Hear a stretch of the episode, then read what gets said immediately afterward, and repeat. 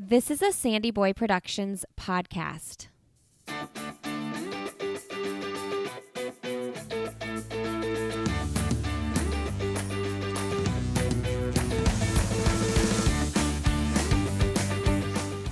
Hey, everybody, welcome to I'll Have Another podcast with Lindsay Hein. I'm your host, Lindsay. Thank you so much for being here today. Today, you are listening to episode 234, and I'm talking with Aliphine Tuliamuk. Aliphine just won the Olympic marathon trials in Atlanta, and I'm so excited to have her back on. You heard from her just a couple episodes ago as I had the opportunity to speak with her and her Hoka One One Naz Elite teammates, Kellyn Taylor and Steph Bruce, just two days before the race. If you haven't listened to that episode yet, I highly recommend you go back and listen to that. That was episode 229 on this podcast. And she was also on episode 165 of the podcast. So go back and take a listen to that as well. Since I had talked to Aliphine the first time in episode 165, she had bettered her marathon PR. She had taken that from a 233 to a 226.50 in Rotterdam in 2019. After battling an injury, she went on then to run the New York City Marathon in 228, setting herself up for success in the build up to the Olympic trials, where she had a fantastic race and I had so many questions about how the race played out, how she was feeling the morning of the race, and of course, how she celebrated. I know you all are probably just as excited as I am for Aliphine, and I just can't wait to share this conversation with you all. Before we get started talking with Aliphine, I want to thank a sponsor for this episode. Sponsors are what make this podcast possible, and that sponsor today is Defunkify. Defunkify is a liquid laundry detergent that was originally formulated to get the stinky workout smell out of synthetic fibers that trap smells, which is a common issue for runners. Think about your favorite stinky running shirt or sports bra, not just for activewear though. Defunkify has become a popular everyday detergent for removing funk from towels, kids' clothing, and it's one of the highest performing detergents and safest detergents. Bio based and scented with essential oils, they crush odor, smell amazing, and are proven safe, EPA Safer Choice certified. I use the odor sprays and the stain remover as well. I actually just got a bunch of stains off of my carpet in my bedroom, and I was so impressed with how well it worked. You all can save 25% off your first order with Defunkify when you go to defunkify.com and use the code ANOTHER. Again, 25% off. That's a great deal. Go to defunkify.com and use the code ANOTHER when you check out for 25% off your first order. Links to that will be in the show notes at lindsayhein.com. All right, everybody. Well, I really hope you enjoyed this conversation. I've been having so much fun recording these post Olympic trials interviews, so I really hope you enjoy my conversation with Aliphine Tuliamuk. Aliphine Tuliamuk, welcome back to the show. Congratulations. Thank you, Lindsay. Thank you. How are you? Are you just exhausted? I am not too tired, probably sleepy because I haven't get, been getting that much sleep. I've been getting excited about getting up and uh, crocheting because I have a lot of orders to fulfill. And um, I've been going to bed late. It seriously is like last summer when I was injured, except this time around, thank God I'm healthy. But other than that, I am good, back to normal life with a, a few um, you know interviews doing here and there. So i have a little bit of cold. Maybe it's even allergies. I'm not very sure. So my i don't know if you can tell that my uh, my nose is a little bit stuffy. Yeah. yeah. So i'm glad this wasn't a week ago because that would not have been fun. I wonder if part of the cold, though, is par- kind of like coming off of just all the festivities.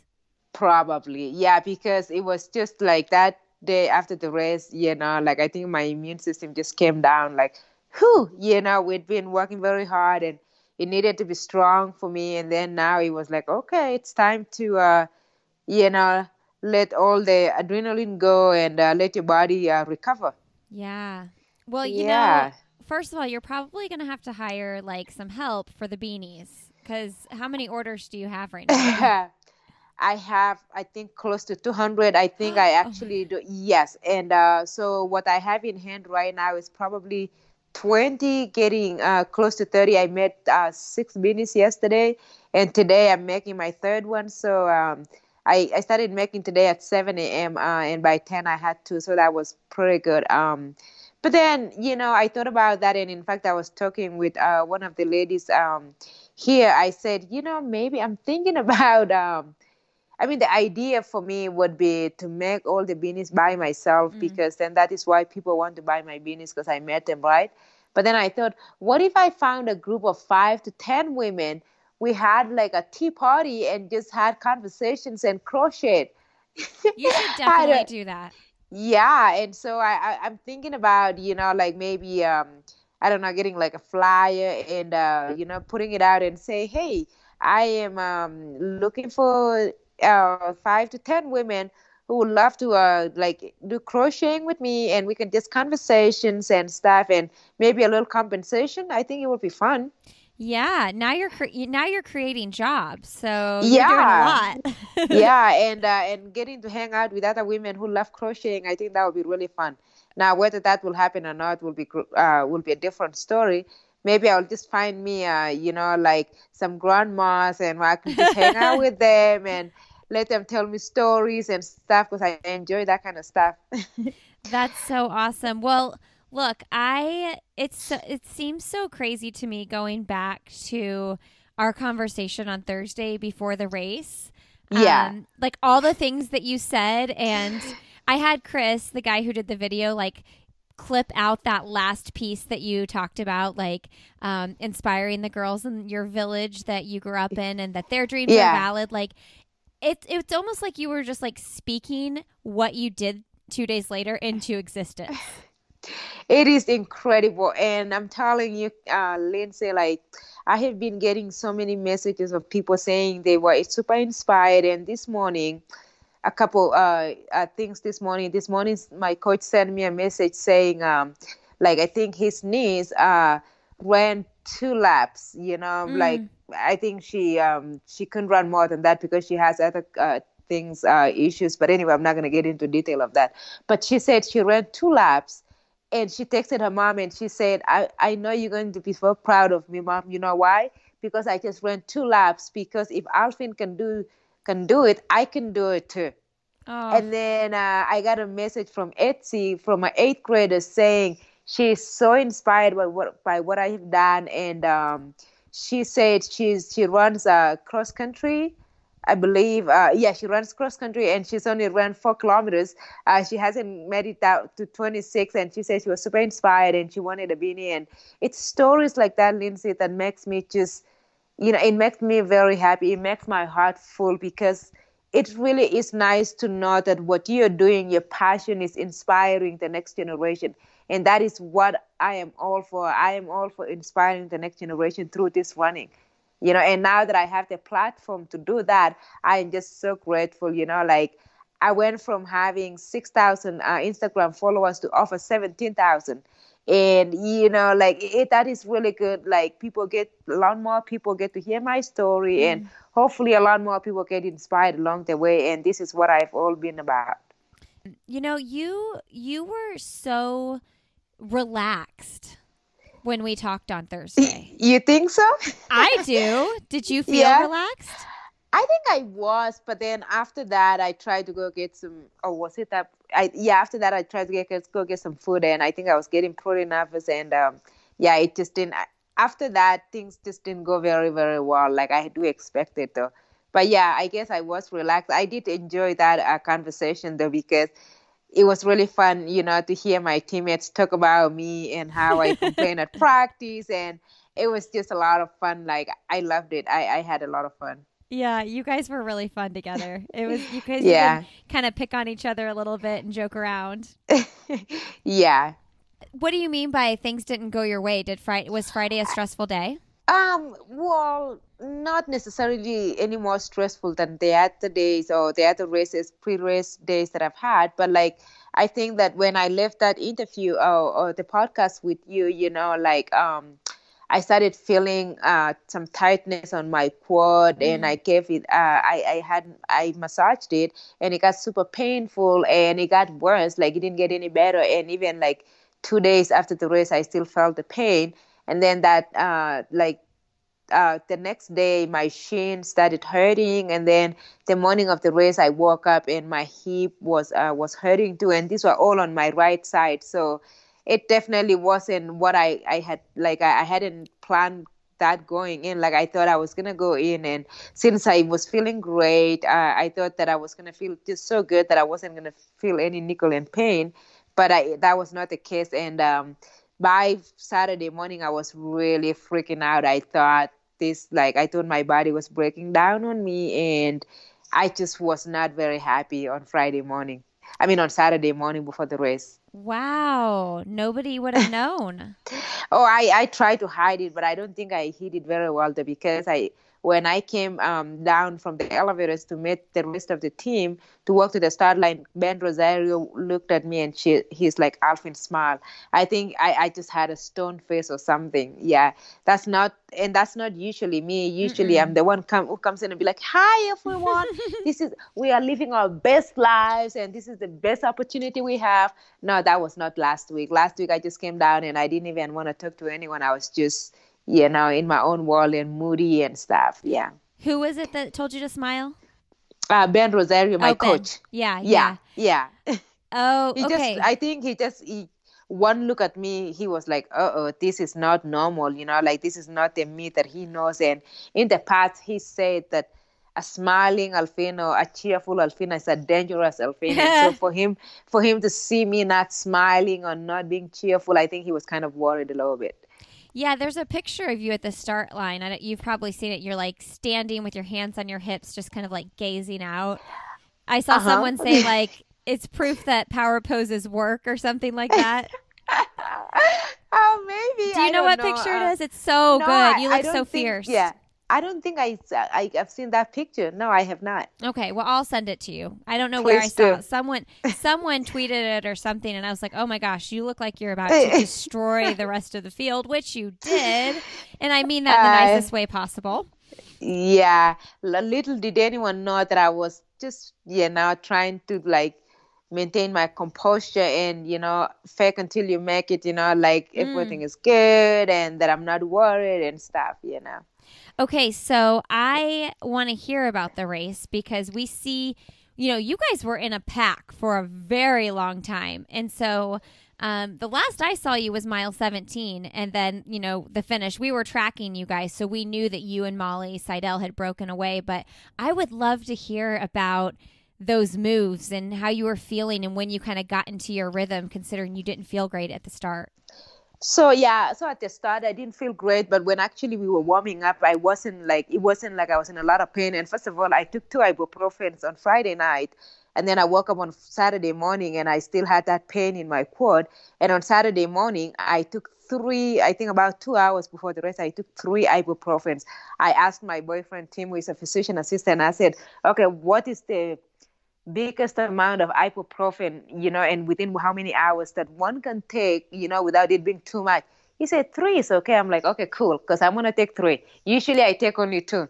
So I took three, and maybe that really suppressed my pain for a long time. Um, yeah. But once the yeah, once the race uh, went off, um, you know, it wasn't like um, I didn't think about that anymore. I mean, occasionally I will feel um, you know, the tightness. I will think about it, but it didn't really bother me, and I was pretty comfortable most of the way. Yeah, I was really comfortable, like, um, and I was trying to tack in, but I didn't tack in like I as much as I had planned. And so, um, you know, like it wasn't until that last loop, and of course I knew that, like on the last loop, that it was the time, or it was the loop that you know the the moves were going to be made, and I did get worried, you know, just like even though we didn't run, we didn't start too fast, but like with 16 miles we i mean we are 16 miles in there's still so many people like what so was many. it nine or ten of us? And i'm thinking like i mean i know this is not a really fast pace but it's also not very slow considering the conditions and um and, and the course. And so i was beginning to get worried and then we get to right around 20 miles i believe and we had been like climbing gradually and increasing the pace because the wind was on our back, I believe, at that point. And then like so the, the loop the loop one and loop two, I was just you know like whenever we were going uphill, I would follow whoever was uh, leading, and most of that Laura Thweatt was leading going mm-hmm. uphill, and um, you know like she wasn't like slowing down, and so I, we will end up like kind of like in a string, like in a strong line, and um, on that last loop, uh, Molly Seidel was up front. And I just did what I had been doing, you know, previously on the, the first two loops, and I just followed her. And then I looked back, like, you know, I, I don't remember after like how many seconds, and we had separated. Mm. And the moment I saw that, Lindsay, I'm telling you, I saw a glimpse of hope. Mm. And because I was right behind her. I just went shoulder to shoulder with her and I whispered to her and I said, Molly, let's go. And I think we picked it up significantly. And um, at that point, uh, you know, um, Sally Kipyego was not too far from us. Like she was probably like a couple seconds behind, a couple steps behind. And then the rest, there was not pack anymore. You know, we were kind of strong. But I think the Laura Thweatt and um, now that I remember, or not that I think about it, Laura Thweatt and uh, and Desi Linden were kind of running side by side, like behind Sally. And so I think that when I went on uh, Molly's shoulder and we just ran fast, and that mile I believe ended up being a 5:17 mile, and that was the fastest mile of the race. Mm. And everyone else I believe ran you know slower than that, and we just kept you know like grinding. The next mile I believe was a little harder, and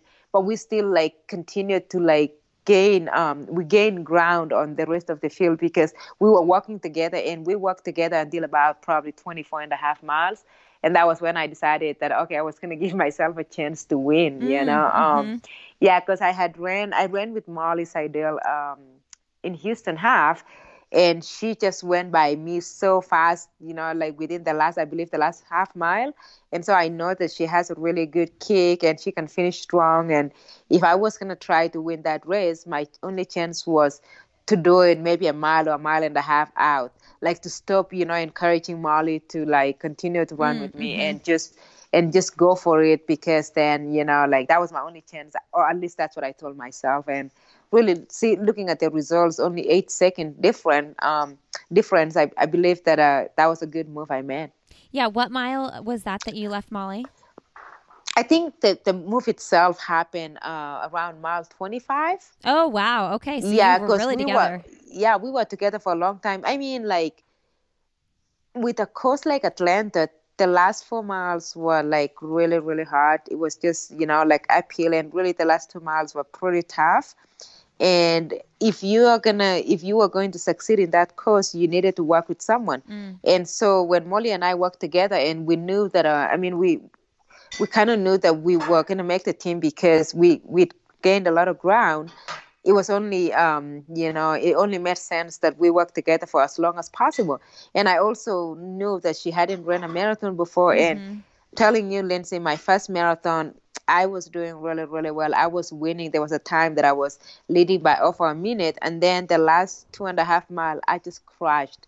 I crashed so badly, and I didn't want that to happen for her. You know, especially now that she had worked so hard and uh, we had worked together to get ourselves stuff for us. I wanted to be with her for as long as possible and encouraging her until you know, like the point where it was like, okay, now it is time to make a move, and I think she's safe. You know. Yeah. Now I want to win this thing. Yeah, definitely. yeah. I know you had trained together a couple times, but like, would it have been any different if it would have been someone else? And obviously, if it would have been Kellyn or Steph, did it make a difference? I mean, I don't know if it would have been that much different. I think that if he had, it had been one of my teammates, or even someone else like Sarah Hall or Molly or or, or anybody, anyone, right? I think that if we had made that move together, mm. I probably would have just felt the same way. And, you know, because like I, I just wanted to work together. But now, if he had been one of my teammates, of course, I would have known, you know, like their strengths and their weaknesses. And somebody like Stephanie, for instance, if you want to win a race, you don't go with Stephanie until like 400 meters. Stephanie can dig deep. That woman, she's incredible. I don't know how she does it. She can dig deep and she will hunt you down. I do not want to have us like Stephanie and Sarah Hall. I do not want to have any of those women, you know, anywhere close to me with 400 meters to go because I think chances are I might actually lose the race.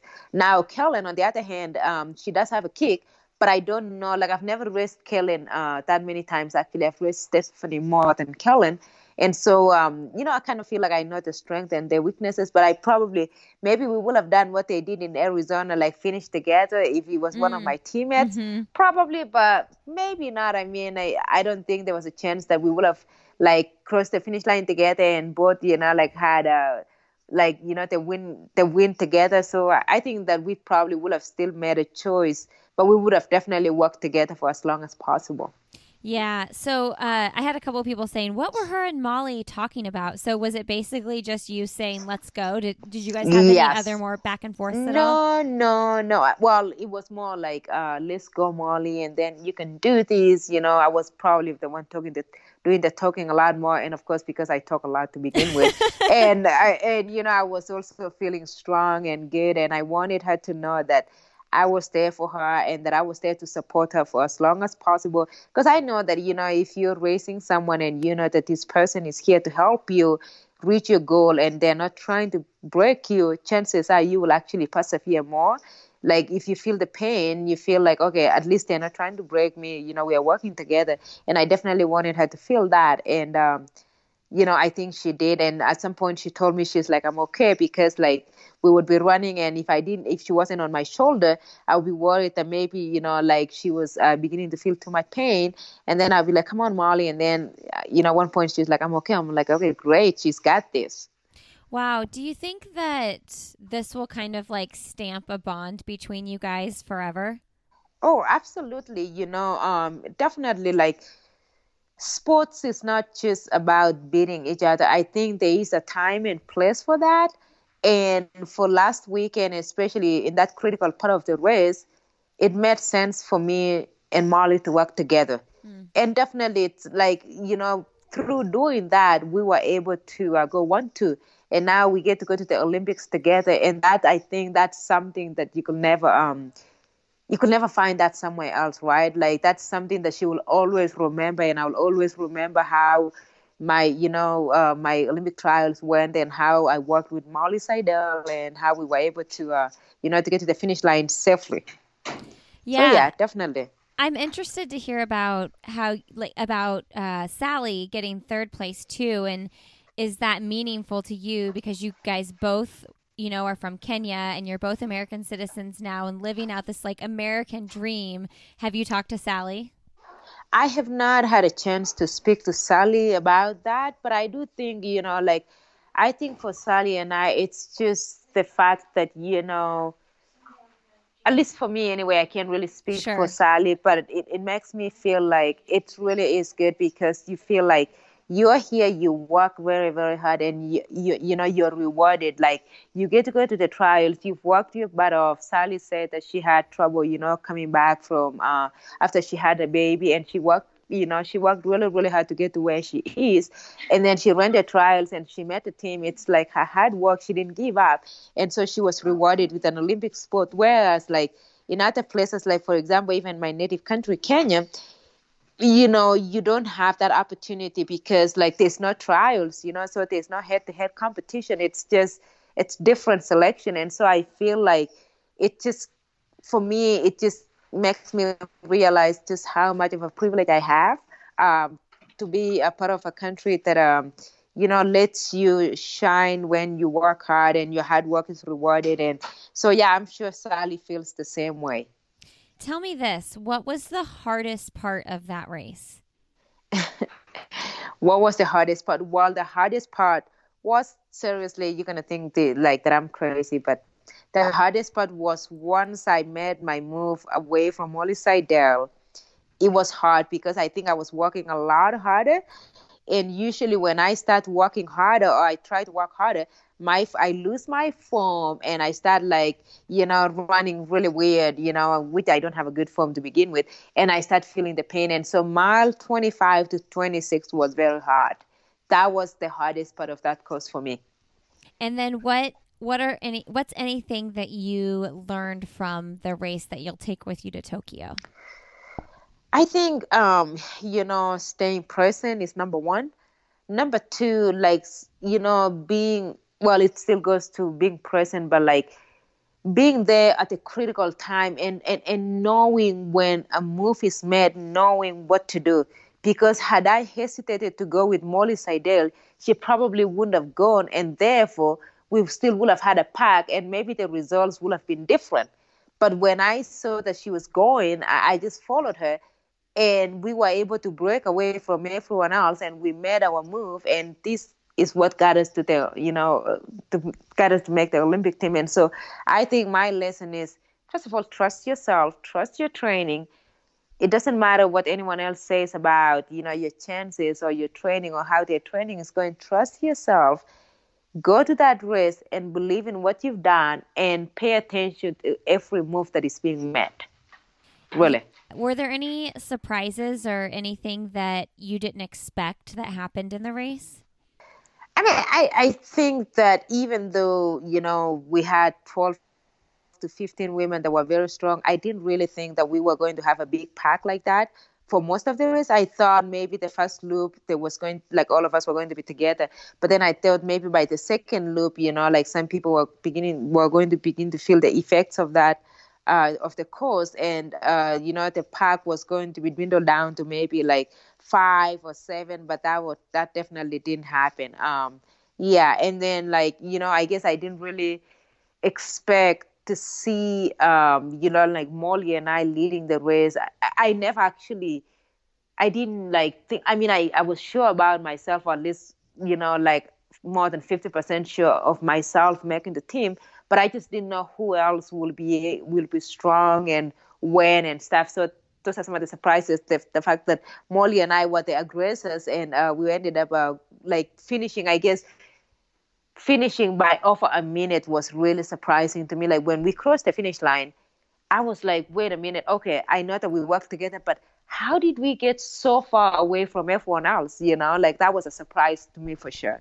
Yeah, it was crazy watching it too um, just as a spectator to see that big group. And, you know, when you guys came around the third time when we saw you at 17, I'm like, oh my gosh, they're still all together. Yeah. I want It was definitely interesting. Yeah. yeah. I want to hear about. You mentioned uh, on Twitter that Meb came to your room the night before and gave you some advice. So I want to hear about that. What did he tell you?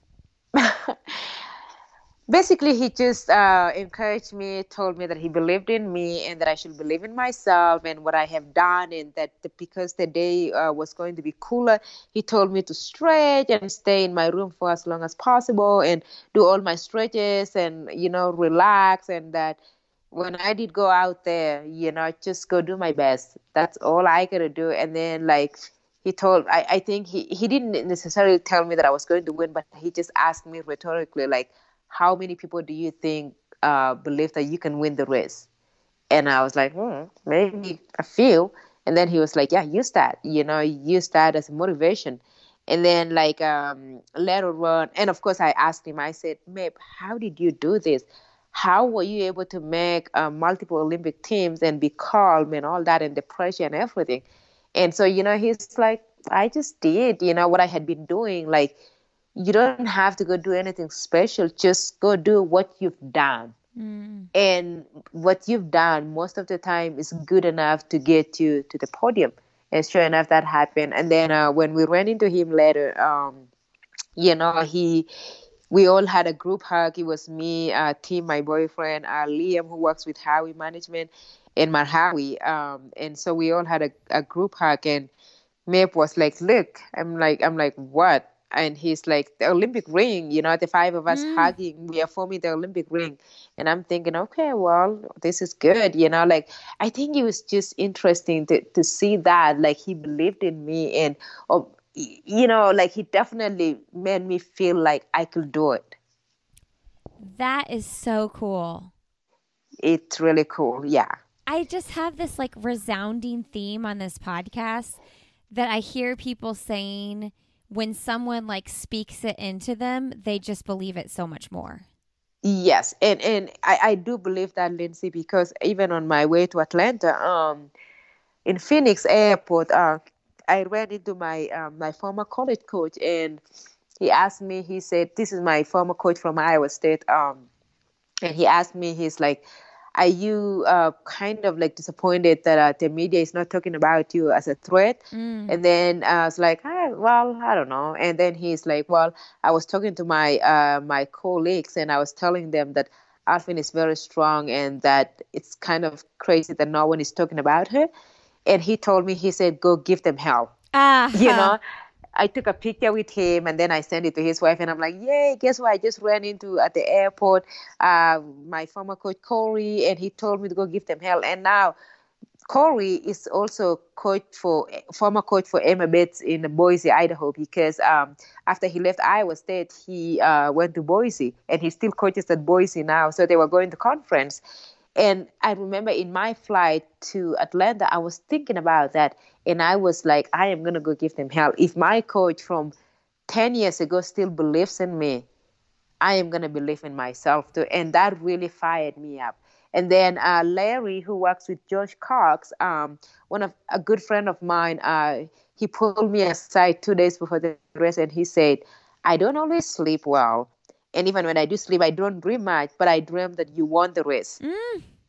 And then my teammate, uh, Scott Smith, actually, my favorite Scott, just putting that out there that Scott Smith is my favorite Scott in the team because we have Scott Smith and Scott Fauble. Uh-huh, uh-huh. Uh, but um, like earlier on, like uh, you know, like maybe about two or three weeks before uh, the trials, he came to me and he said, "I had a dream.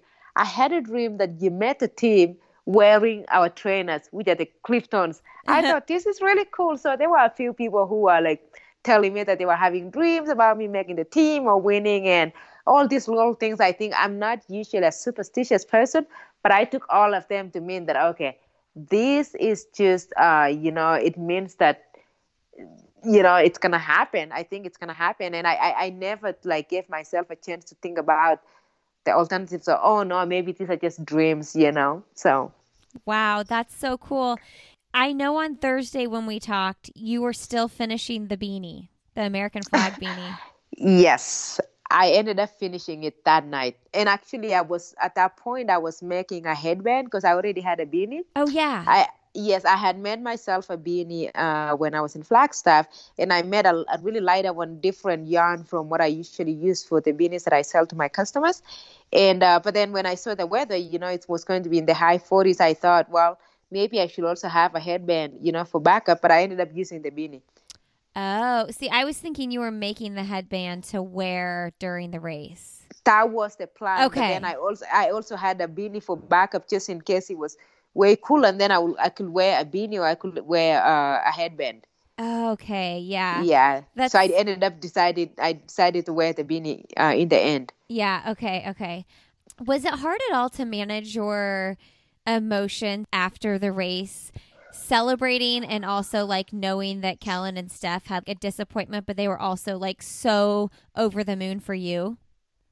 It definitely was. It's like Lindsay. Like for one, uh, on on the other hand, you like on one side you are very happy you just won and you just met the Olympic team and you just you know won the biggest race of your life so far. And then on the other hand, you have these two incredible women whom you've been training with for like three and a half months and you've developed this special friendship, kind of like sisterhood and they didn't do the same and they didn't make the team and you know that they're disappointed so it's like what is the medium like wh- what is appropriate to say and what is not appropriate so it definitely was hard you know like and i remember even reading um I, and, and I want to be like I want to be somebody who is uh, sensitive to that. Mm-hmm. And I remember reading, I read uh, Des Linden's uh, recap, I guess, of the race, so to speak. And she was talking about, like, you know, when we were in the drug testing, there was five of us, you know, there was the three of us who made the team. And then uh, it was her, and then there was Laura Thweatt.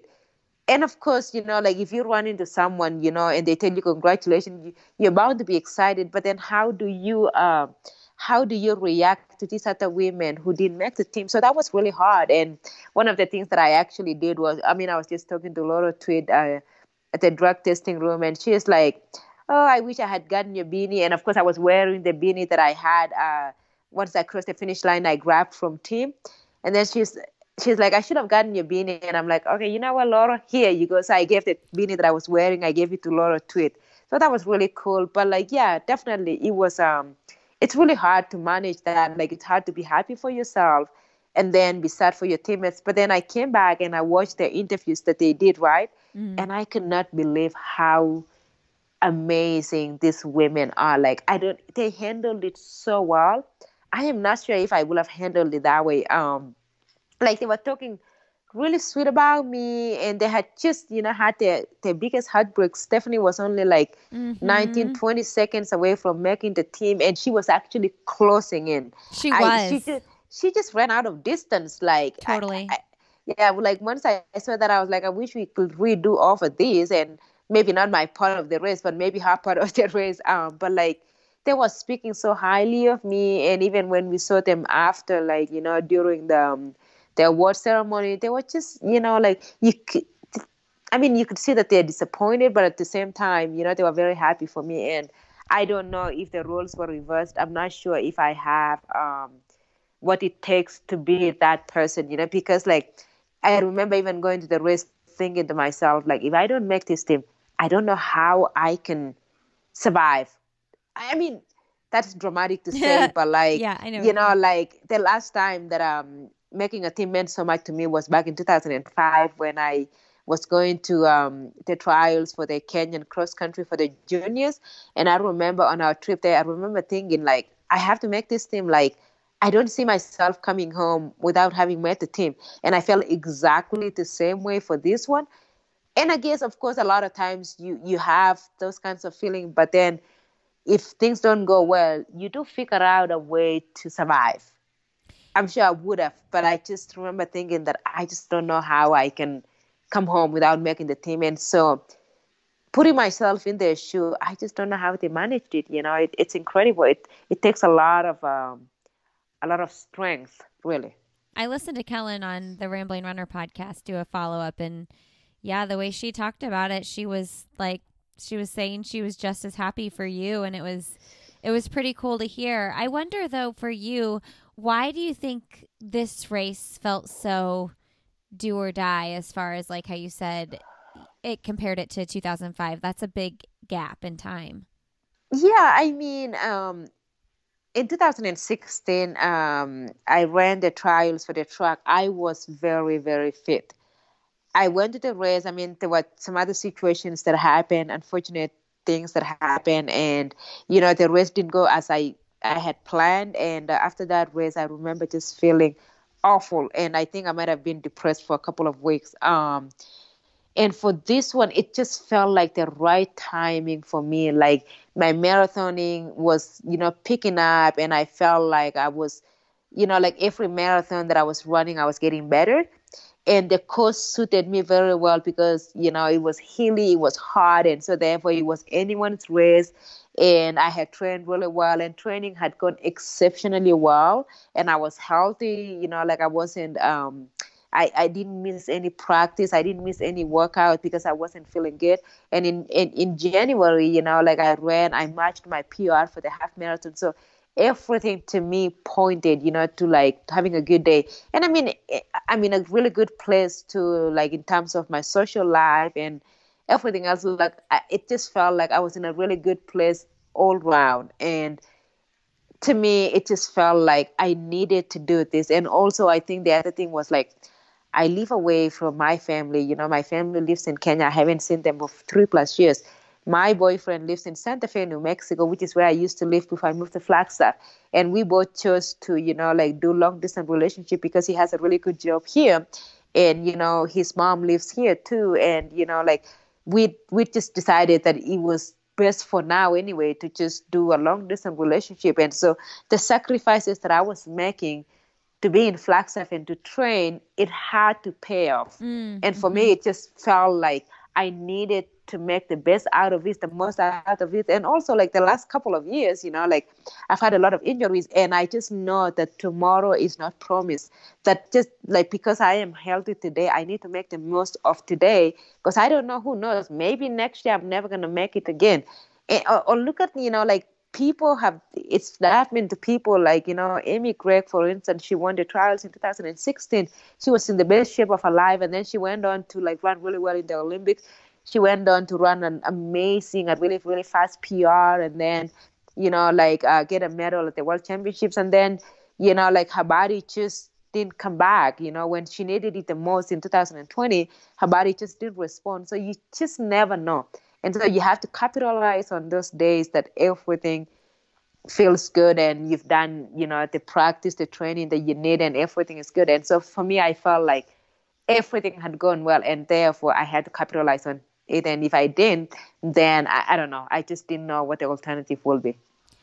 And tell us what you felt like when you were, you know, you grabbed the American flag, you knew you were making the team, and probably I saw you with 600 to go. At that point, you probably knew you had Molly too. What did that feel like?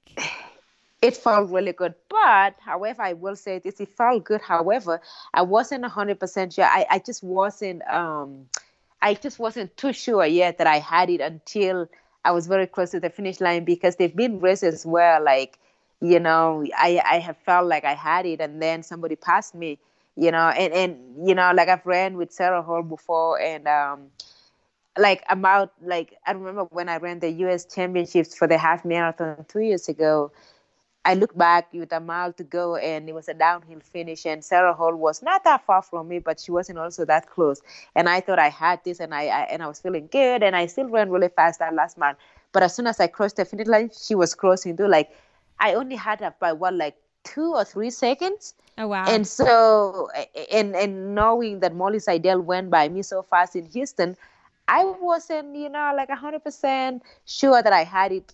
I just wanted to make sure, like I, I still was like, you know, like I was telling myself to continue to press on, and I just wasn't satisfied yet until I crossed that finish line. Honestly, I think it was when I broke that I broke that finish line tape.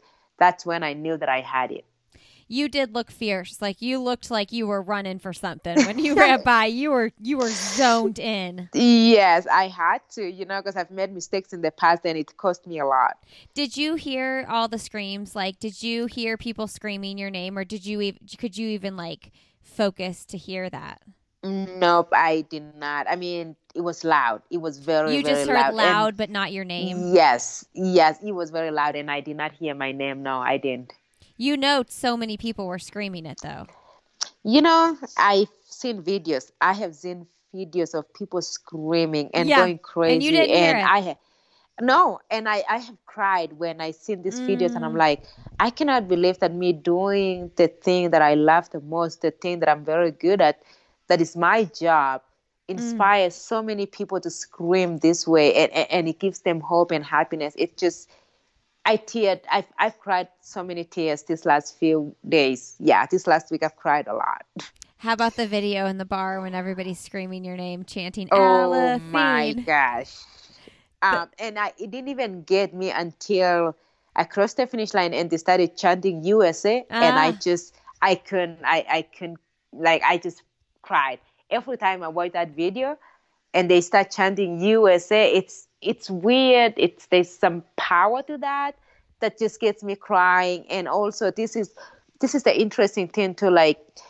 I don't know if you ever watched that race, but like when Lewis was presenting us with our medals and uh, oh no, I don't remember if he was the one who presented that with our medals, but when we did the interview with the uh, with the um, NBC, and then like towards the end of the interview, while the three of us had already spoken, he says, and, and and I don't remember the specific words, but he says, you know, he congratulates us and tells us that USA is proud and that you know, like he's proud that we get to uh, represent, um, you know, our country. And in that moment, for some reason, I just get emotional and I cry. I, I don't know why. I can't really put a finger to it, but yeah, it's it's just interesting to me that I like there's some things that when somebody says or when I think about it, I cry and I don't know why. And it's that chanting USA or like Lewis saying that, you know, United States of America is proud to, you know, like send us to the Olympics. And it, it's when they say those things that it, I just get emotional and I cry, Well, you've sacrificed a lot to do it. I guess. I mean, you talking about not seeing your family in so long, and I mean, it's it's a big deal. Yeah, it definitely is. Yeah. I mean, I get emotional when I hear you talking about it too. And when I you hear what you it, it all goes back to what you're saying, like that that little girl's dream is valid. Absolutely, it is. It is, and um, you're living it. I'm living it. I am living that dream. I remember in 2016, uh, I watched the trials, right? And I, I watched Shalane. I mean, I watched Amy watch cross the finish line. I watched Shalane, you know, cross the finish line, and uh, Desi. And I remember thinking, like, you know, there's this feeling where you like imagine yourself being them and how they will feel and um, there were moments in like on Saturday last week when I was like, holy crap, I actually just did that. Mm. This is so cool. It now it felt different until I watched myself. I watched the replay of the race and you know, like removed myself from, you know, the like like I watched it and I had it on like a different perspective, like as a second person and, it was mm. in that moment that I was able to take it in even more, like just watching myself do this incredible thing. Wow. Okay. Yeah. Last question: How did you celebrate? How did I celebrate? Wow. First of all, uh, at the um, at the uh, ceremony, the medal ceremony, they gave us um, they gave us whiskey. Oh, I really? yeah, I think it's whiskey so a bottle of whiskey. I'm not 100% sure. I think it was a bottle of whiskey. And so we, uh, my team and I and our coaches, uh, each took a shot oh right there and then. So that was, I guess, that was how I celebrated, like, it, like right after. And then later on, we had an event uh, organized by Hoka and Hoka fans, where you know like we went in uh, to a, like a bar and we all celebrated and we had some good food and conversations and taking pictures. So yeah that's how i celebrated it. And um, yeah it's been fun. And then here uh, in flagstaff i went i I went to a couple school visits and now I'm back in New Mexico and my boyfriend's friends um, uh, like uh, they, they they have a party for me next week, so I can't wait for that. I'm super excited because most of them were watching the race and they were going crazy, and they decided to throw a party for me. I love that. And then lastly, let's give Tim a shout out. I feel like your relationship is really special, and um, you know, I was really excited to meet him before the race, and yeah, what do you anything you have to say about Tim and how he supports you? I think the team is oh gosh like i don't even know if i have words this man is amazing this mm. man is incredible he supports me in ways that i don't think i could do the same way like if the roles were reversed i don't know if i have what it takes to support him even like a quarter of what he has like he makes sure that I stretch. He nags me to stretch, of course, and sometimes that like drives me crazy. And I'm like, oh, just stop and then like he makes sure you know like for example um you know he makes sure that i have you know the right uh like when i had my stress fracture like this man went to whole foods and got me you know like bone supplements you know like supplements to strengthen my bones that were expensive like the, the, the, next time I went to buy myself that same supplement, I was like, holy crap! you could have gone to you could have gone to Walmart and got me these supplements. You know, like you're spending eighty dollars for like a you know like sixty pills. You know, like he goes like and then like uh, so he's a physician assistant. Um, he bought me like you know um, like for example um, collagen proteins and i remember one time i was coming home from colorado uh, from california and uh, I got home and I have this package and I didn't know what it was. And then like I opened it and it was collagen protein and I just cried and I called him and I'm like, you have no idea how much in love I am with you right now. He's like, oh, I didn't know all it took for you to like cry and tell me that I'm you in love with me was a collagen protein. but he takes such a good care of me, you know, like when we go to races, he is giving me massages until his hands are like, you know, like like hurting and I'm still like, like okay, no, this you haven't done this and you haven't done that. He wakes up during my races, like race morning. He wakes up early in the morning, like at 4 a.m. for you know early races to go get me breakfast. You know, like whenever I'm in Santa Fe, like um, he will like postpone his workout to go bike with me. And when him and I met, he didn't even know how to pace on the bike but he made sure that he knew the pacing and he will just be in front of me to block the wind and pace me for as long as I can. He just he does so much for me that honestly I don't think I would be the person that I am today or as strong as I am, especially living, you know, away from him without his support. I mean, he gives me hundred percent of his support or 110% and for that i am forever grateful i mean i it makes me very happy that i get to share this journey with him. And um, when we got home uh, he watched the replay. And then i think for the first time because of how invested he is to this he just broke down. And he called me and he's like i am crying. And i'm like why are you crying? He's like oh i'm just watching the replay. And i'm like oh my gosh. Like i mean i know that he's invested in what i am doing. And like when I was injured, for example, you know, he was the recipient of my attitude, you know, and sure. also like he was the one, you know, like trying to encourage me and, and reminding me that I needed to be patient. Oh, as a matter of fact, actually in 2019, when I was recovering from my stress fracture and uh, I was trying to go run, and he was like, No, you cannot run. One day he told me, he said, If you go run, and you re-injure myself and you don't run New York City Marathon, you owe me five thousand dollars.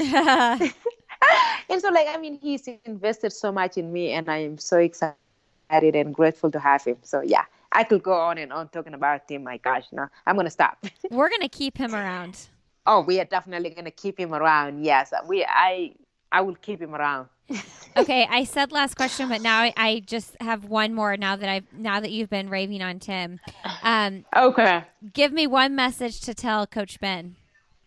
one message for Coach Ben. I want to say thank you, Coach Ben, for believing in me. When I was diagnosed with stress fracture last year, I called Ben and he came up to my place and I asked him, I said, I want you to be 100% honest with me. Do you think I have a chance to make this team? And he said, yes. Mm. That was in June of 2019. It was that belief that he had in me that really, uh, you know, propelled me to be patient for one, to be patient. And then when I started rolling at practice, you know, it propelled me all the way.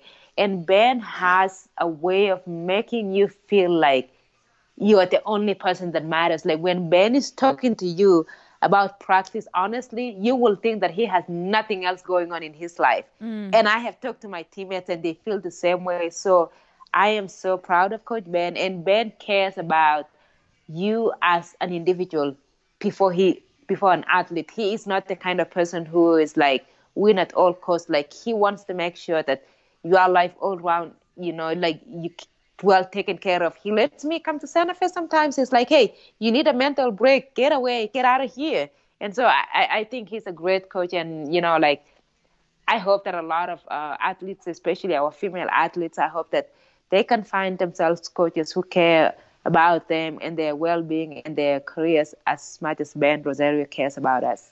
Wow, you guys have something really special. Um, we definitely do. You do. Congratulations 100 times over.